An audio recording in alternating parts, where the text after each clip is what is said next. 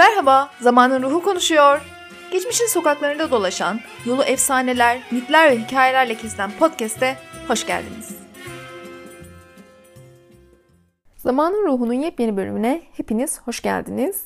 Biliyorum biraz geciktim ama çok önemli bir konuyla geldim. Pandora'nın kutusunu açıyorum. Bugün tarihimizin şüphesiz en tartışmalı konularından bir tanesiyle karşınızdayım. Konumuz hadım ağlar. Neden vardılar? Ne hissettiler? Neler yaşadılar? Onların hüzünlü tarihine doğru sizlerle beraber bir yolculuğa çıkmak istiyorum.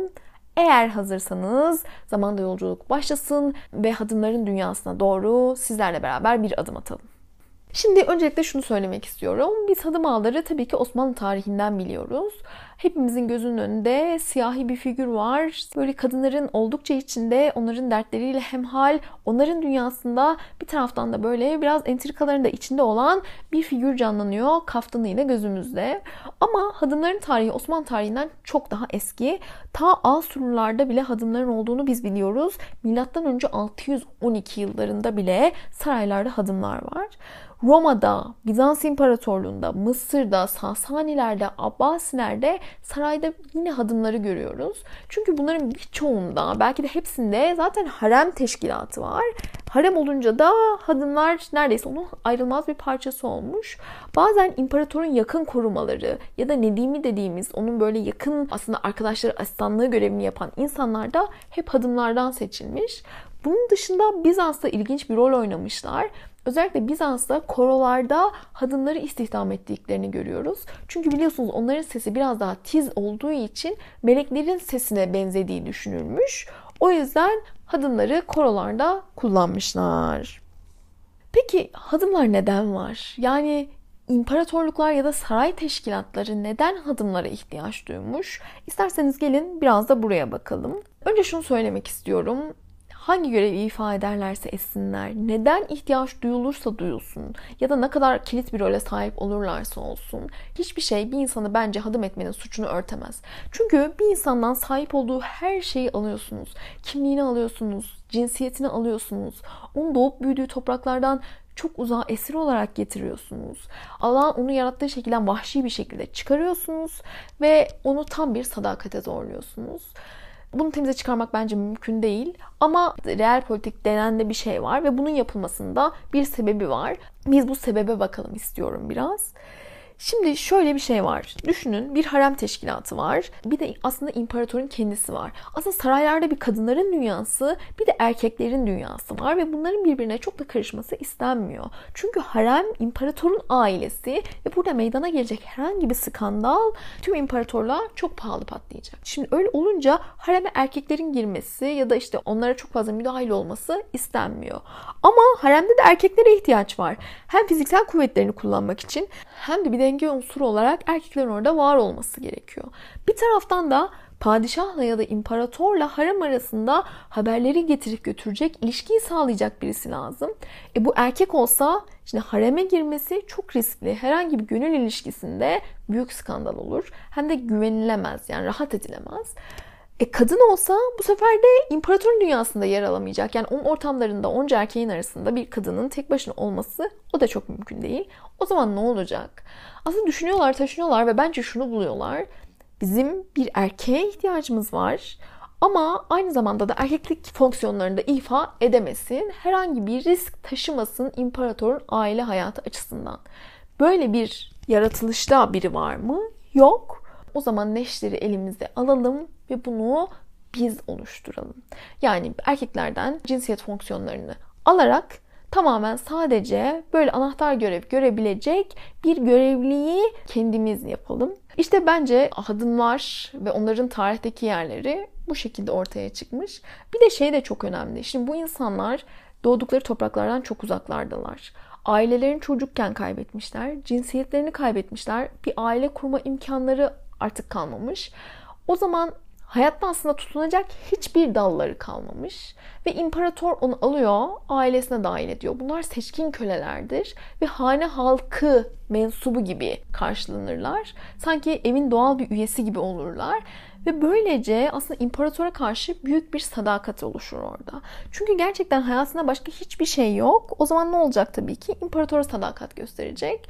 Böylece imparatorlar da aslında sadece kendilerine tutunan bazı insanlardan hayatları boyunca sadakat göreceklerini beklerler. Şimdi bir de önemli konulardan bir tanesi bence bu insanların nasıl hadım edildikleri. Bu konuda ben çok şaşırdım. Çünkü şunu öğrendim. Her sene aynı tarihlerde aynı rotayı izleyerek aynı şehirlerden kalkan ve aynı şehre varan iki tane köle kervanı varmış Osmanlı İmparatorluğu'nda. 16. yüzyıldan bahsediyorum başlangıç olarak aslında. Bir tanesi Sennar kervanı. Bu Sennar Sudan'da bir şehir. Oradan böyle birkaç yüz kişilik bir köle grubu Kahire'ye getiriliyor. Bir de Darfur kervanı var. Darfur kervanı çok büyük. 5-6 bin köle aynı anda Darfur'dan kalkıp Kahire'ye geliyor. Şimdi İslam hukukunda hadım etme gibi bir olayın yasak olacağını tahmin edersiniz. Fıtratı bozmak İslam'da yasaktır. Değil ki hani bir erkekten bütün cinsiyetini alın. Bu yüzden bu hadım etme operasyonu ya da işte eski dildeki iyiliş etmek Mısır'da Kıpti köylerinde yapılırdı. Ya Kıptiler ya da işte Hristiyanlar bu operasyonu yaparlardı. Hatta tabii bunun özel teknikleri gelişiyor. Osmanlı için konuşuyorum. Ee, önce bütün cinsel organları sarıyorlar. Sonra onu ustura ile tek darbede kesiyorlar. Sonra dağılıyorlar kızgın yağla. Sonra da kopt sargısı denilen böyle sabunlu bir sargıya benzeyen özel bir sargıyla sarıyorlar. Kıptiler bu sargının içeriğini gizli tutuyorlar. Artık içine neler koyuyorsa bu kişinin hızlı iyileşmesini sağlıyor. Eğer o kişi gece idrarını yapabilirse operasyon başarılı geçmiş demektir. Hayatına devam edebilir. Eğer yapamazsa geçmiş olsun artık ölecek demektir. İşte bu şekilde operasyonlar yapılıyor ve insanlar hadım ediliyor. Tabi o zamanki şartları düşünün. Çok ilkel şartlar, çölün ortasında yapılan operasyonlar. Neyse ki işte siyahilerin bünyesi kuvvetli olduğu için bu tarz operasyonlardan canlı çıkma ihtimalleri çok yüksek oluyor. Ölüm oranları çok düşük. Bu insanlar iyileşiyorlar ve sonra önce genelde Şam'a gönderiliyorlar. Şam'daki böyle kibar evlerinde biraz eğitildikten sonra da başkente Topkapı Sarayı'na doğru bazıları yola çıkıyor. Tabi böyle bir operasyon dediğim gibi İslam'da yasak olduğu için bunlar yani istisnalar haricinde İstanbul'da ya da Müslüman beldelerinde yapılmıyor. Yine Topkapı Sarayı genelde satın almıyor hadımları. Hadımlar ona hediye olarak gönderiliyor. Ama hadım edildikten sonra tabii süreç çok zor ilerliyor. Çünkü bu insanların artık e, fizyolojisi değişiyor ve normal bir insan gibi büyüme evrelerinden geçemiyorlar.